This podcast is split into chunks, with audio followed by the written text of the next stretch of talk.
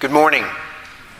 As always, I count it a tremendous privilege to be able to share God's word with all of you, and may our God and our Savior and Lord Jesus the Christ be honored and magnified in our midst this morning. If you're not already there, please turn in your Bibles to chapter 12 of the Gospel according to Matthew. Matthew chapter 12. Last time we were in Matthew's Gospel, we looked at the first 21 verses of chapter 12, where Jesus declared himself to be the Lord of the Sabbath. And referring to himself, he also said that something greater than the temple was there in the midst of Israel 2,000 years ago. I'm not going to retread that ground this morning except to remind you that what we saw there in the beginning of Matthew chapter 12 is what we have seen before in Matthew's gospel.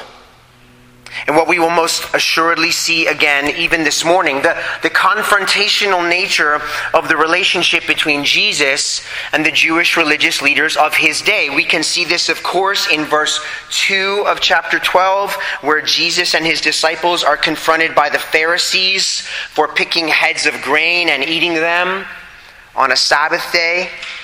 And of course, then in verse 10, where they ask Jesus if it's lawful to heal on a Sabbath day, plainly looking to accuse him, Matthew tells us. And then the episode culminates in verse 14, where Matthew tells us that these so called violations of the Sabbath were driving the Jewish religious leaders to, to the point where they were now seeking to destroy him.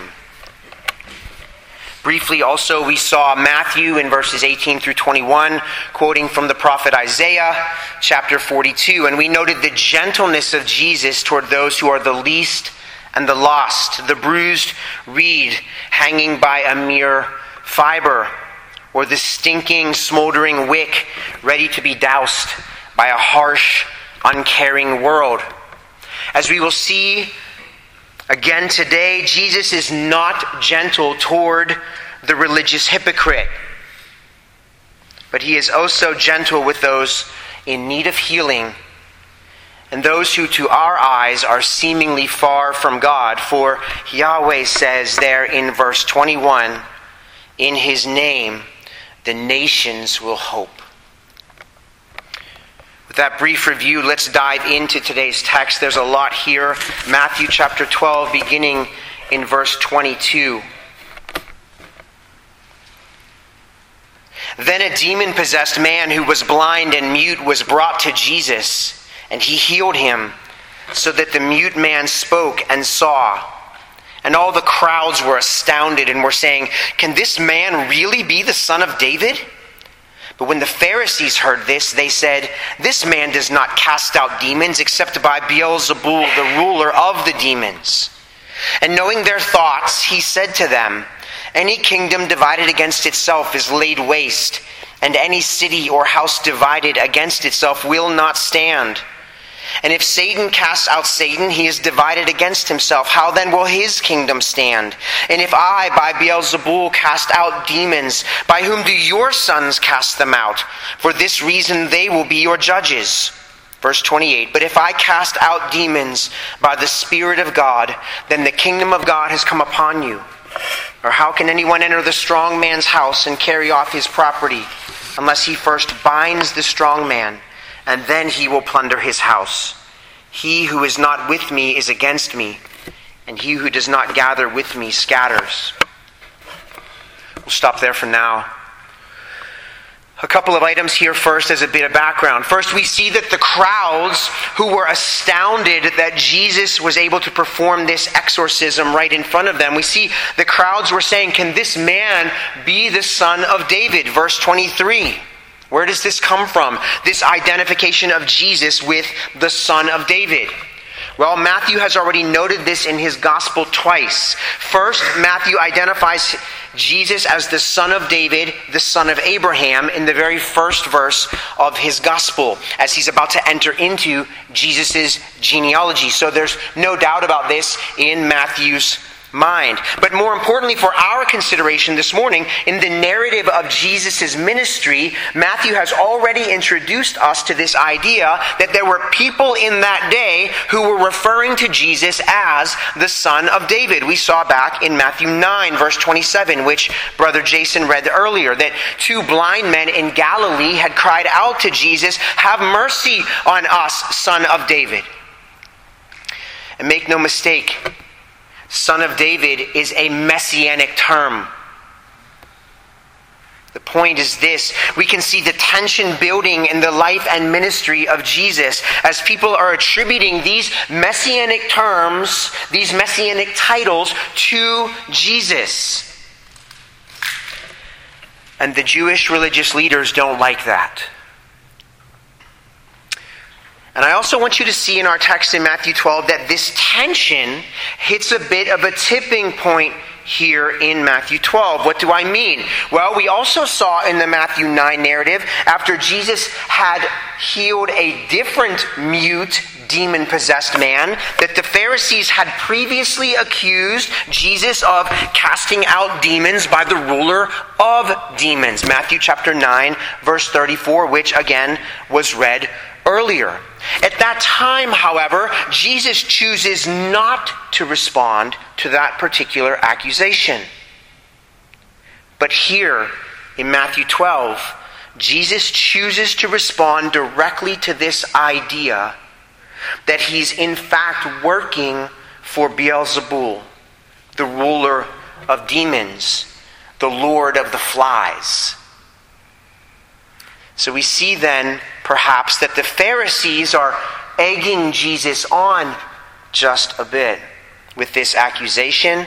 And like we saw in the earlier portion of Matthew 12, Jesus is happy to take on this confrontation at this particular time. So let's together see how Jesus answers this accusation. What I want us to see is that Jesus takes on this accusation in three parts. I'm going to give you the three parts up front, and then we'll see them in the text together. Number one, first, Jesus will obliterate their argument using reason and logic. Second, Jesus will obliterate their argument again using the Jews' own exorcists as an example. And third, and finally, Jesus will tell these religious hypocrites that his exorcisms are clear evidence that the kingdom of God has arrived and is now in their midst. Let's take these one by one, please. Look with me again at verses 22 through 26. First, Jesus obliterates the Pharisees' argument using plain reason and logic. Verse 22 Then a demon possessed man who was blind and mute was brought to Jesus, and he healed him so that the mute man spoke and saw. And all the crowds were astounded and were saying, Can this man really be the son of David? But when the Pharisees heard this, they said, This man does not cast out demons except by Beelzebul, the ruler of the demons. Verse 25, and knowing their thoughts, Jesus said to them, Any kingdom divided against itself is laid waste, and any city or house divided against itself will not stand. And if Satan casts out Satan, he is divided against himself. How then will his kingdom stand? The logic here is not difficult to see. I assume you see it. We all know this statement from Jesus has actually made its way into our culture, has it not? We all know that a kingdom, a city, a house divided against itself will not stand. It will not thrive. It will not flourish. So, what's going on here in the text? Frankly, Jesus is making it clear that this accusation is nothing more than mere posturing from the Pharisees. They're blinded by hate, and apparently, this is the best that they could do. I mean, have you ever heard someone who is blinded and all balled up with hate try to argue? Try to make any sense? Doesn't it almost always end up that that person just is spewing ridiculous things out of his or her mouth? That is what we have here with the Pharisees. We already saw in verse 14 above that these religious leaders have come to the place where they're trying to destroy him. What makes you think that somehow, gripped by their hatred, that they're going to use reason and logic in their argumentation against Jesus? That's literally not how it works. And so Jesus simply refutes their accusation with common sense. Inspired common sense, no doubt, but simple reason and logic. But then Jesus goes on. And he obliterates their argument again using the Jews' own exorcists as an example. Look with me, if you will, at verse 27. Again, Jesus is speaking. And if I, by Beelzebul, cast out demons, by whom do your sons cast them out? For this reason, they will be your judges, speaking to the Pharisees. So, what's going on here? What is Jesus talking about? You simply need to know that in first century Israel, there were, in fact, Jewish exorcists who went around extracting demons from those so possessed. For example, you can read in Acts chapter 19 about the Jewish sons of Siva, or sometimes pronounced Skiva, who made a kind of hilarious attempt at exorcising an evil spirit and got their hind ends kicked afterward. Nonetheless, the Bible in fact bears witness to this reality to which Jesus is referring. Also, the Jewish historian Josephus, he's writing, of course, in the first century. He says this. Please bear with me. Quote, Josephus writes, I have seen a certain man of my own country, that is, he was Jewish, whose name was Eleazar, releasing people that were demon possessed in the presence of Roman General Vespasian and his sons and his captains and the whole multitude of his soldiers. The manner of the cure was this He put a ring that had a root of one of those sorts mentioned by Solomon to the nostrils of the demoniac, after which he drew out the demon through the nostrils. And when the man fell down, immediately he abjured him to return into him no more, making still mention of Solomon and reciting the incantations which Solomon had composed. And when Eleazar would persuade and demonstrate to the spectators that he had had such power, he set a little way off a cup or basin full of water and commanded the demon as he went out of the man to overturn the cup of water and thereby to let the spectators know that he had left the man. End quote. So the point here is that Jesus, in the second part of his response to the Pharisees, Jesus says, wait a minute, fellas. You Jews have your own people who are out and about performing exorcisms. What about them? By whose power are your people casting out these demons? Is it Beelzebul? The answer to this rhetorical question is obviously no. Of course it isn't. At least that's not the Pharisees' answer. And so Jesus says to the Pharisees, well, then, if the Jewish exorcists are doing good and not the will of the prince of demons, then even they would defend me and what I'm doing. And they, they will in fact judge you, you religious hypocrites, for your misguided accusation. So, once again, we see Jesus utterly destroying this fallacious argument that the Pharisees are making by simply pointing them to what was going on in their own circles, in their own land. Finally, now that he has obliterated their argument, Jesus will tell these religious hypocrites that his exorcisms are clear evidence that the kingdom of God has arrived. Look with me together, please, at verses 28 through 30. Jesus continues on. But if I cast out demons by the Spirit of God, remember the Pharisees had accused him of casting out demons by the power of Satan, right? We see this clear contact, uh, contrast.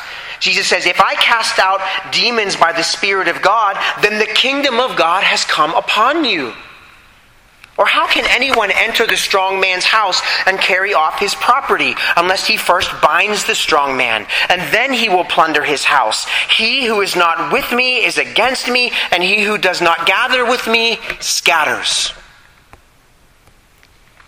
We have to see these three verses together. Jesus is making one extended statement here in these three verses, and that statement is this. Please listen. The kingdom of God has arrived. I'm here to take back what is rightfully mine, and you're either with me or you're against me in this endeavor. Let me say that again. In these three verses, verses 28 through 30 of Matthew chapter 12, Jesus is making one extended statement, and it is this The kingdom of God has arrived. I'm here to take back what is rightfully mine, and you are either with me or you are against me in this endeavor.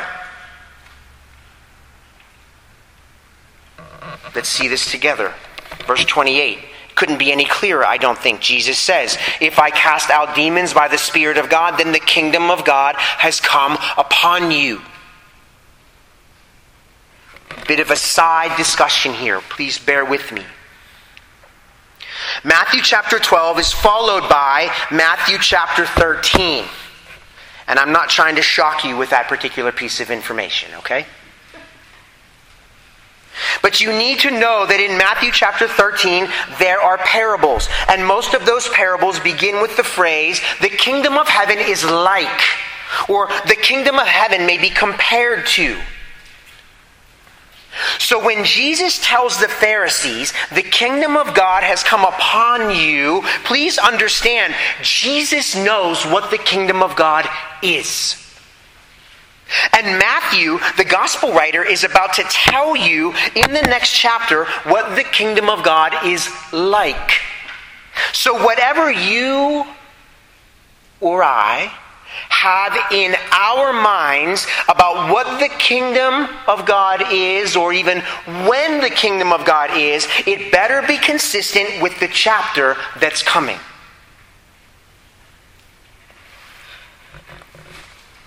Anyway, back to our text. Again, it couldn't be any clearer from our Lord. He says, I'm obviously not working for Beelzebul. And if you can get that through your thick skulls, you hypocrites, then it should be obvious to you that I'm performing these exorcisms on behalf of God Himself. That's verse 28. Verse 29, Jesus asks a question How can anyone enter the strong man's house and carry off his property unless he first binds the strong man? Who's this strong man that Jesus is referring to?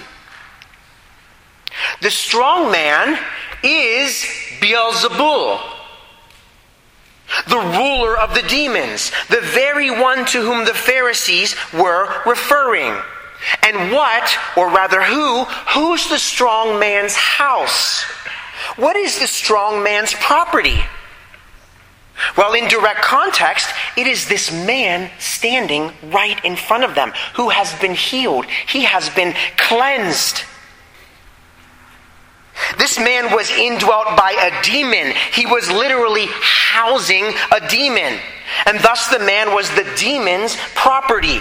And Jesus, the Son of God, shows up, extracts the demon, binds the strong man, and takes the man unto himself. Jesus says, No longer, demon, this one is mine. Now get out of here. And the demon is gone. Now, very quickly, I'm going to give you just a taste of the next sermon in Matthew. I want you to know and you can read through this afterward. I want you to know that this exorcism that we're talking about right now, this back and forth between Jesus and the Pharisees, is a foreshadowing of the very next interaction they will have. This man, now free from a demon, is a microcosmic, very small foil to these first century Jews as a whole. And that, Lord willing, is for Pastor Scott to explain next time. It's not a separate story that's coming. So in verse 29, Jesus declares that he is stronger than the strong man, Satan, and this exorcism is clear evidence of that. The kingdom of God has arrived and it is stronger than the kingdom of Satan. Even Jesus says, even as I am stronger than he is. I will plunder him, Jesus says, and I will take back all that is rightfully mine. Now, verse 30. Jesus says, He who is not with me is against me, and he who does not gather with me scatters. There's no exegesis or interpretation needed for that statement, in my view. Let's move on. Let's pick up in verse 31.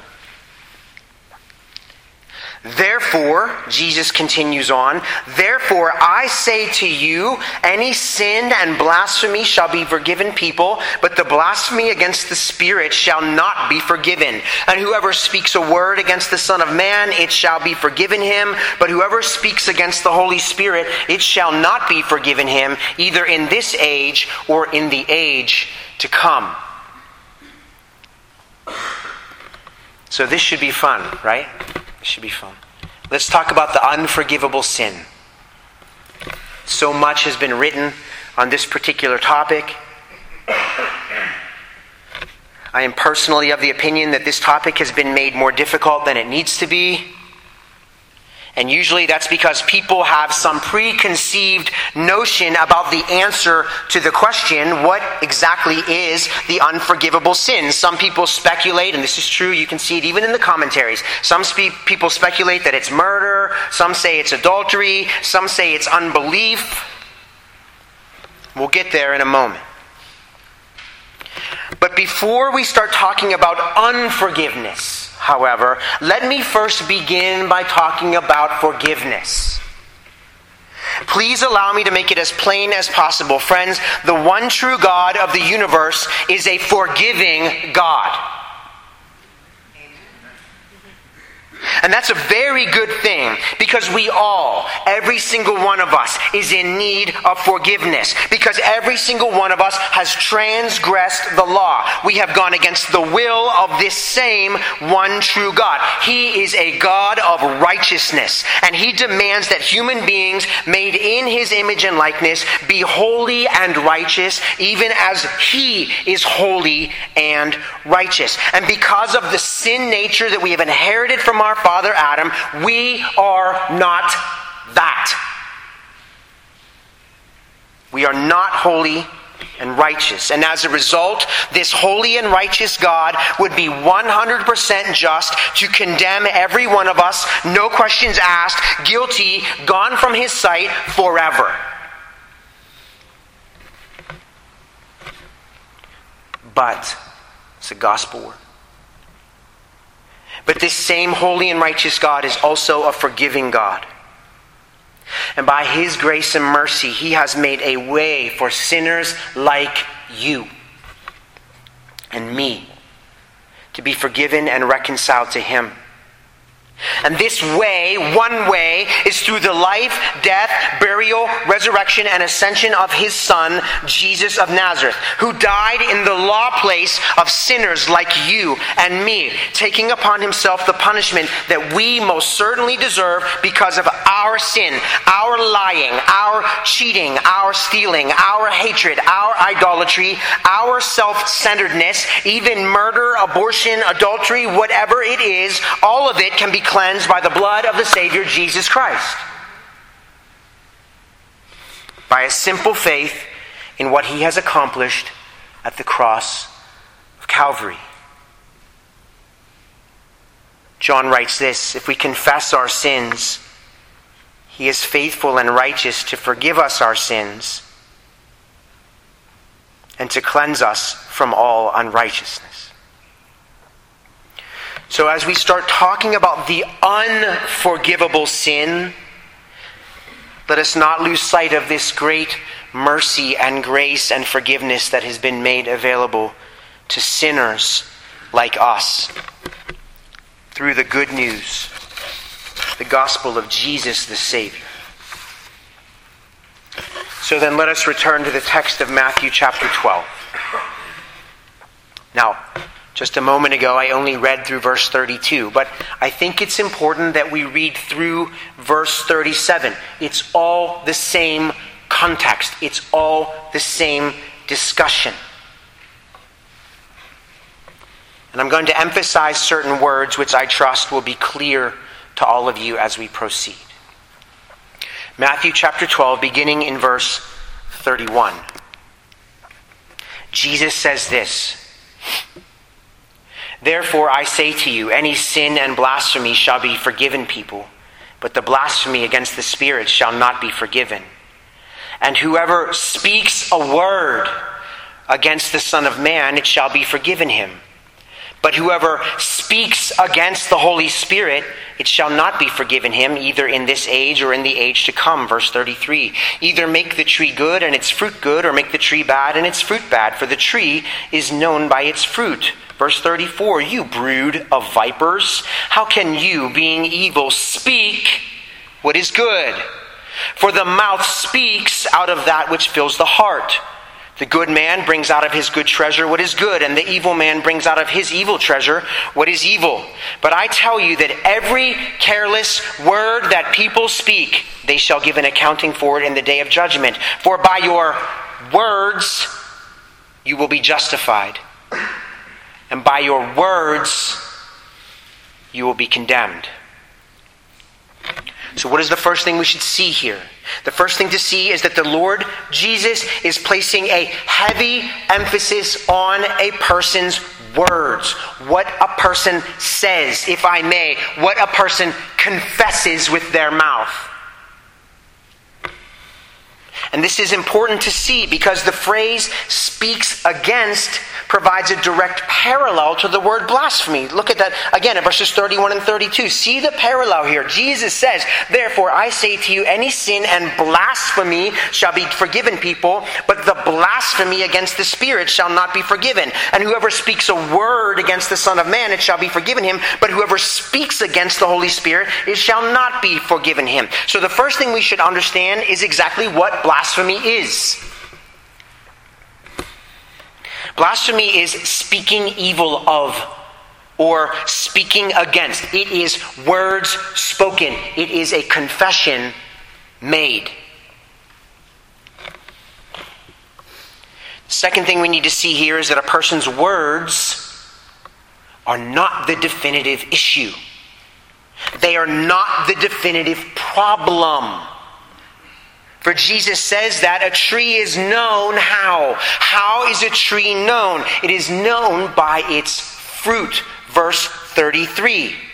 Jesus also says that the evil Pharisees, he calls them a brood of vipers, in case me calling them names makes you uncomfortable. He calls them a brood of vipers. The evil Pharisees can't speak what is good, verse 34. And why not? Why can't the evil Pharisees speak a good word to Jesus? Verse 34 because the mouth speaks out of that which fills the heart. The Pharisees can't speak a good word because their hearts are full of hatred. And at this moment, that hatred is directed toward Jesus. And it will continue to be all the way up until the time when Jesus is even on the cross. You don't have to go there. Just listen to this excerpt from later in Matthew's gospel account. Matthew 27. You don't have to go there. Verse 39.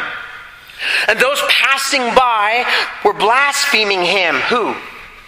Jesus, shaking their heads and saying, You who are going to destroy this sanctuary and rebuild it in three days, save yourself. If you're the Son of God, come down from the cross. Verse 41 In the same way, the chief priests also, along with the scribes and elders, were mocking him, saying, He saved others, he cannot save himself. He's the King of Israel. Let him now come down from that cross, and we will believe in him. He trusts in God. Let God rescue him now, if he delights in him, for he said, I am the Son of God.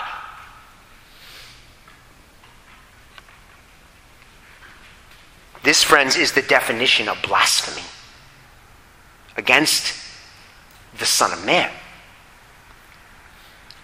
And it was done by those passing by, verse 39 of Matthew 27, as well as by the chief priests and the scribes and the elders of Israel, verse 41 of Matthew chapter 27.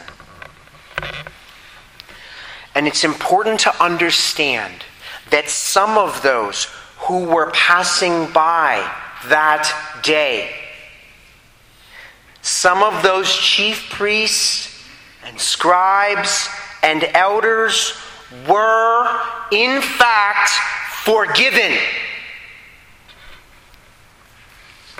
for their blasphemy.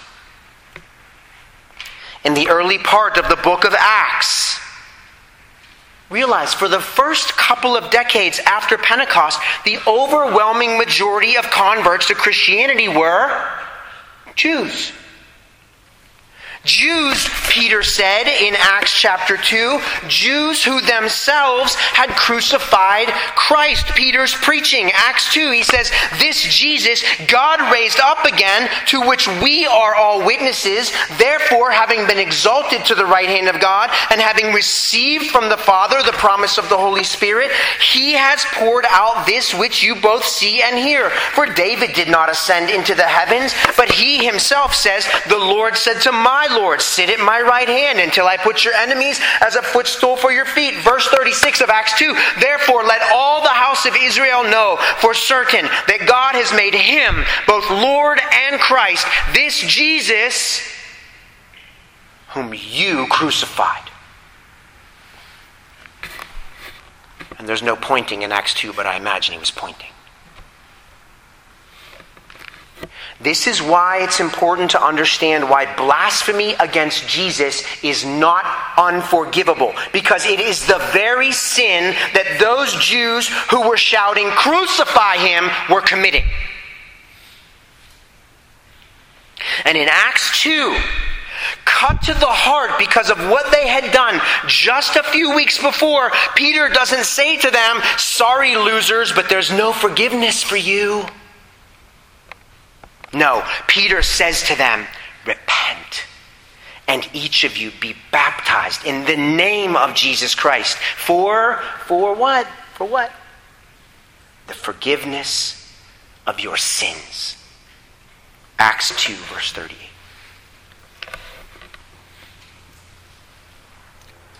But blasphemy against, speaking evil against the Holy Spirit, that is a different thing entirely. This will not be forgiven. And with the stakes so high, we should make sure that we know exactly what it means to blaspheme the Holy Spirit.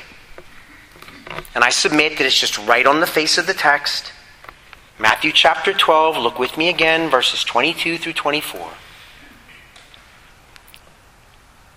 Then a demon possessed man who was blind and mute was brought to Jesus, and he healed him so that the mute man spoke and saw.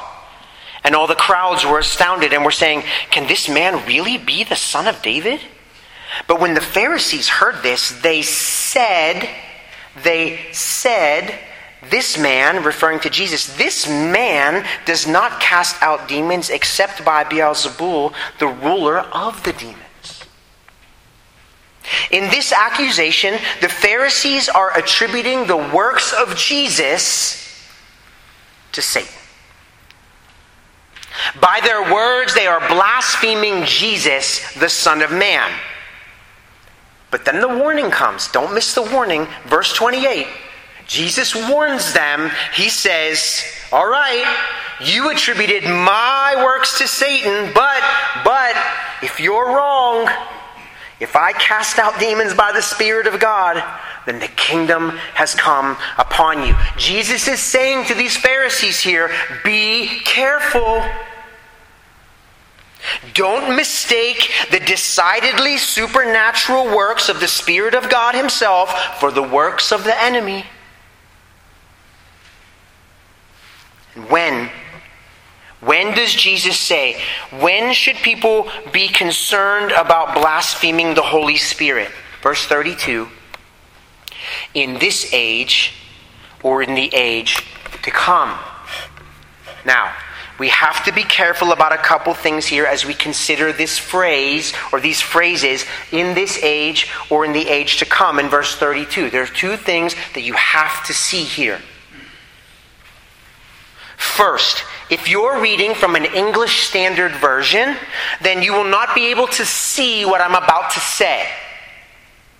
But if you're reading a New American Standard Version or a King James Version or a New King James Version or a Legacy Standard Bible, if you're reading from one of these translations, you will note in your Bible that the second time the word age appears in verse 32, it is in italics. Which means that the second word age is not in the original Greek text. It is put there by the translators as a help. The Greek word, one word, translated usually as age to come, is the word mello. And it usually just means coming soon or about to come. So verse 32 most literally translated and you can find a literal a literal translation and it'll read something like this. Verse 32 Jesus says, "Whoever speaks a word against the son of man, it shall be forgiven him, but whoever speaks against the Holy Spirit, it shall not be forgiven him, either in this age or in the what's about to come." Or, or perhaps in this age or in the soon coming. Now, let me be clear. Secondly, I don't have any issue, okay, with the translation saying in this age or in the age to come. The, the men and women who do those translations are, are way smarter than me. I don't have any issue with what's written there. Okay? As long as we understand, as long as we don't automatically relegate the age to come to the consummation that is yet future to us. Let me be even more clear. Please listen.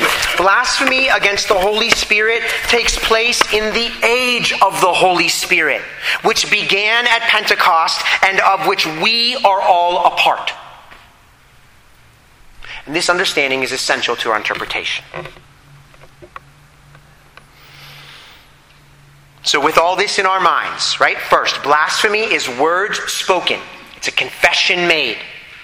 Secondly, the words that are spoken are not definitive. That is, the root issue, the underlying cause is the state of a person's heart. And third, blasphemy against the Spirit takes place primarily in the age of the Spirit, the church age, from Pentecost to the future consummation. That's now.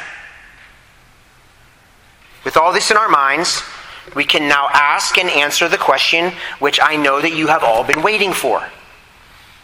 What exactly is the unforgivable sin? What exactly is blasphemy against the Spirit?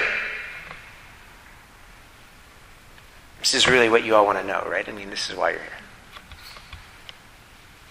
Here goes.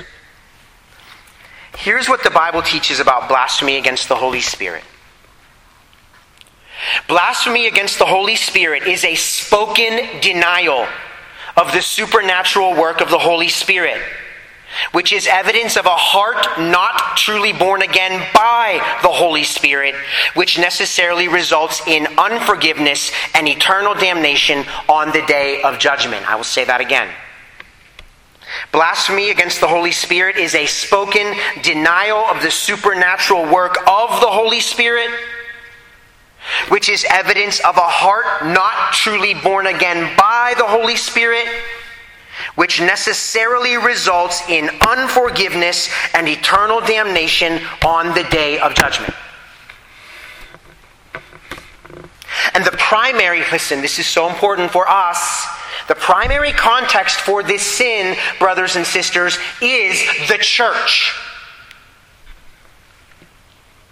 Those outside the church, people who do not know that there's a Holy Spirit, those who do not acknowledge that there's a Holy Spirit or a triune God, those who simply deny Jesus Christ in their unbelief, Muslims, Hindus, atheists, whatever, they will die in their sins and they will be damned to an eternal hell for sure. And no one here, I'm sure, least of all me, denies that.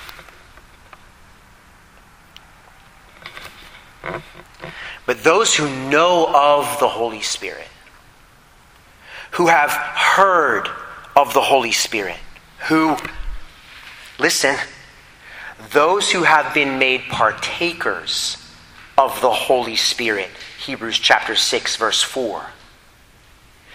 These are the ones who are in danger.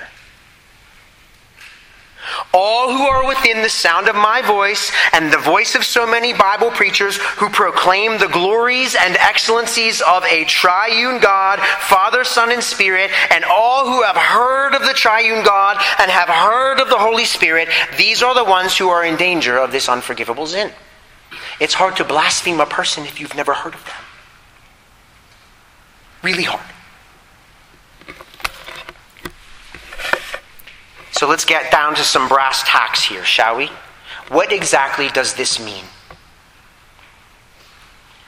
What exactly is the issue in the context of the church? Two very practical things. First, anyone who is exposed to the supernatural working of the Holy Spirit and then denies his power should be very careful. A few weeks ago, something happened at Asbury University in Wilmore, Kentucky. I'm sure that most of you, if not all of you, have heard about it. Which, for those of you who don't know, is the same location as a revival that occurred back in 1970. Just as a refresher, a chapel service at the university, which started on February 8th of this year, continued on literally without pause until February 24th. And by the event, I'm sorry, by the end, the event, let's call it, brought something like 50 to 70,000 visitors to Wilmore, representing more than 200 academic institutions and multiple countries. Now, more than a few people have asked me my opinion about what happened down there at Asbury, and you don't have to, you know, just have to know how to use a search engine to find lots of people talking about it. My answer has been pretty consistent. I don't know. It turns out that Asbury University is about 400 miles from here, and my family elected to not make the drive to Wilmore, Kentucky to see what was going on for ourselves. What's the point? The point is this. My opinion is that we ought to be careful from 400 or more miles away to make a definitive statement about what the Holy Spirit of God may or may not be doing in the lives of His people in the church. I mean, this is a self authenticating conclusion, I think. Was there some kind of mix of good and bad stuff going on there over the course of those couple of weeks? Probably. But, friends, there always is a mix of good and bad stuff going on. This sermon, for sure, is not inspired the way the same way the, you know, the same way the Bible's inspired. I humbly submit to you the following question who am I to make some definitive statement about what the Holy Spirit is or is not doing from 400 miles away? Now, I'm not saying that anyone who made a definitive statement about the recent Asbury revival is guilty of the unforgivable sin. But what I am saying, as a point of application from this text in Matthew chapter 12, what I am saying is that we should be careful to make a definitive judgment about what the Holy Spirit is and is not doing, especially from afar. Yes, there are tests that we can and we should use. In fact, we're commanded in the Bible to test every spirit. 1 John chapter 4 verse 1 because it is true there are many false prophets who have gone out into the world. But cannot God the Holy Spirit use some mixture of good and bad stuff to accomplish his purposes without us having to understand it all? And be so quick to denounce the things that are happening hundreds, even thousands of miles away. So, my first word of application this morning to us is this Brothers and sisters, let us be a little bit more gracious and careful and slow to pass judgment on apparently supernatural events, especially when they're happening far from us, remembering that we are not the final authority on any of these things. For those of you following along in the Hebrew study, I think this is just the law of liberty, isn't it? Isn't it true that those people, especially the leaders at Asbury University, they will have to answer to God for what happened there? As each of us walks this Christian life out before God Himself?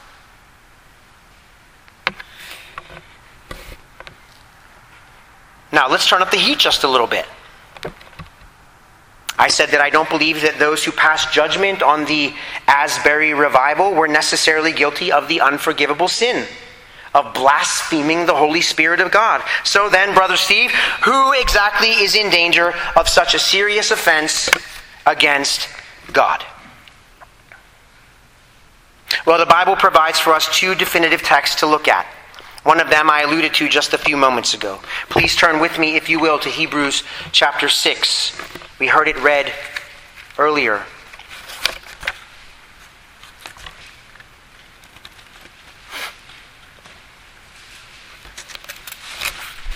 Hebrews chapter 6.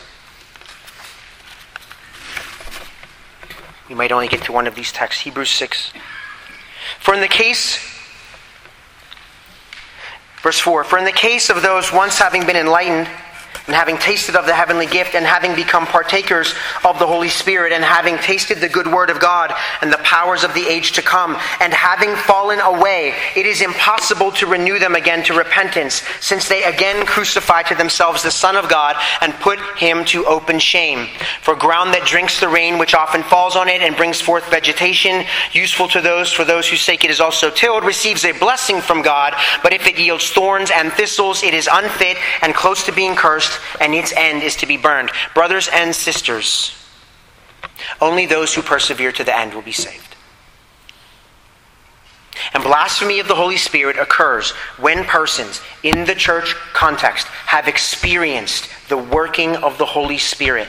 Look at it again, verse 4 been enlightened tasted of the heavenly gift, become partakers of the Holy Spirit. Verse 5 tasted the good word of God and the powers of the age to come. That's the word mello again there, by the way. And then verse 6, verse 6, and having fallen away. It is impossible to renew them again to repentance. I literally said a few months ago from Hebrews chapter 6 on a Wednesday night, and I'm not going to read the whole thing because of time, right? But when somebody looks like they believe, looks like they're bearing fruit, and then turns away, like really, truly, finally turns away, and I'm not the judge of that, and neither is anyone in here, but really, finally confesses with their mouth something antithetical to what they had previously confessed. The question that I asked on Wednesday night a few months ago was what are you going to try to win them with now? Like, were you holding back something about the gospel? No, we're not holding this back.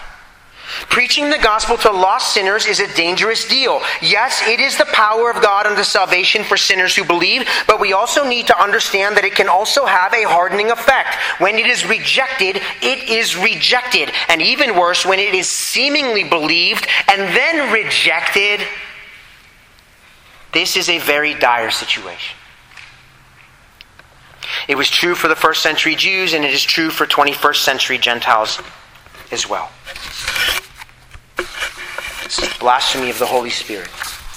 The apostate, having once confessed faith in Jesus Christ, now denies Jesus not asks questions or struggles with their faith and is open to having conversations, but they deny Jesus. They confess with their mouth the opposite of what they previously confessed. They deny that the supernatural works to which he has been witness, even the supernatural work of the Holy Spirit that a person once claimed had occurred within him, claiming that he had in fact been born again by the Holy Spirit of God himself. If he denies all of that, the preacher to the Hebrews says, That's it. And it necessarily results in unforgiveness and eternal damnation on the day of judgment. Mark 3:29 in a parallel passage Jesus says whoever blasphemes against the Holy Spirit never has forgiveness but is guilty of an eternal sin. This is why we need each other, and I'm wrapping up, I promise. This is why we need each other in the church. We need God's word exhorting us day by day. We need each other to be exhorting one another to persevere in the faith. And listen, not just when times are difficult, that's important. Everyone understands that. But even in the relatively peaceful times, I had no idea what Jason was going to talk about here earlier today, and he had no idea what I was going to talk about. But he basically preached part of my sermon. Not just in the difficult times, but in the relatively peaceful times. Brothers and sisters, let me just ask you the following question Has it not been in the relatively peaceful times when our faithfulness and our devotions and our prayers have grown the most cold?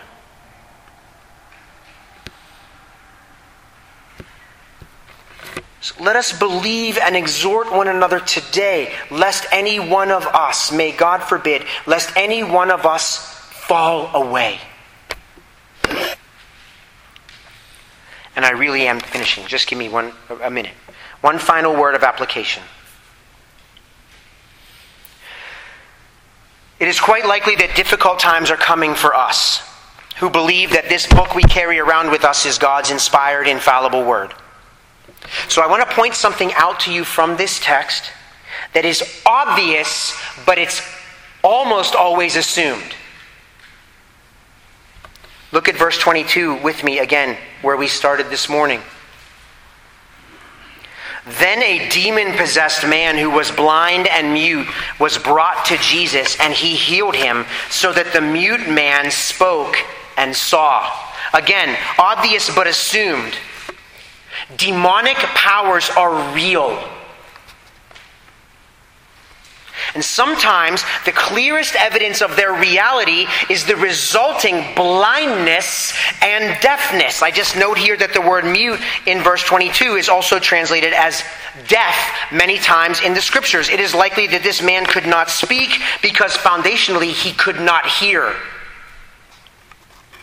And why do I mention this obvious but assumed point? Because I want us to be aware, right? When these difficult times come for us who are who believe, right?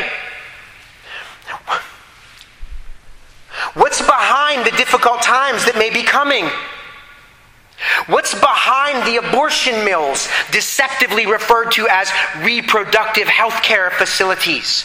What's behind the push for assisted suicide, deceptively referred to as end of life care?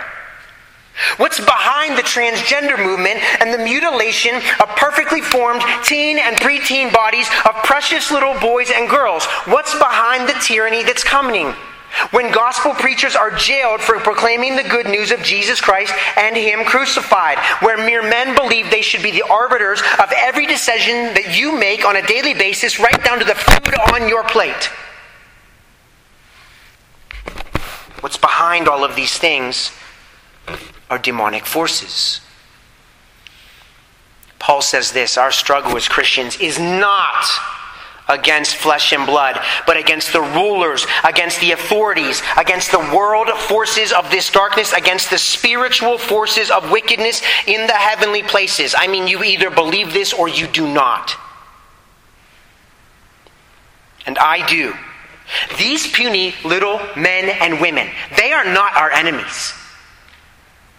We are battling against, we are persevering against forces that we cannot see, brothers and sisters. And listen, this is the whole point. These forces that we are battling against, that we cannot see, but are nonetheless real, they cause human beings, the people around us who belittle us, who denounce us, who cancel us, and occasionally want to kill us, these forces cause human beings to be blind and deaf to the things of God. Now, for the internet people, I'm not saying that every single person who does any of these things is demon possessed. But I am most certainly saying that the culture of death and the mangling of the bodies of these precious children has behind it the spiritual forces of wickedness that Paul tells us about. So, my last question to all of you this morning is this Do you believe in the power of the gospel to break through the blindness and to break through the deafness of the people around you? I mean, do you really believe that? Do you believe that the kingdom of God has arrived in Jesus Christ? If we do, then we only have one option. We must be resolved to leave here today and to go out to these people. Yes, these people who belittle us and denounce us and cancel us and occasionally want to kill us. We must go to them and proclaim to them that Jesus Christ is both Savior and King. We proclaim to them that their sin is an affront to the holy and righteous God who created them, but also proclaim to them with gentleness and respect and with love that this same God, this one true God, is a forgiving God who sent his one and only Son to this earth, that whosoever believes on him will never perish, but will be granted joy and peace and love immeasurable and eternal life in His gracious and glorious presence. Amen. Let's pray.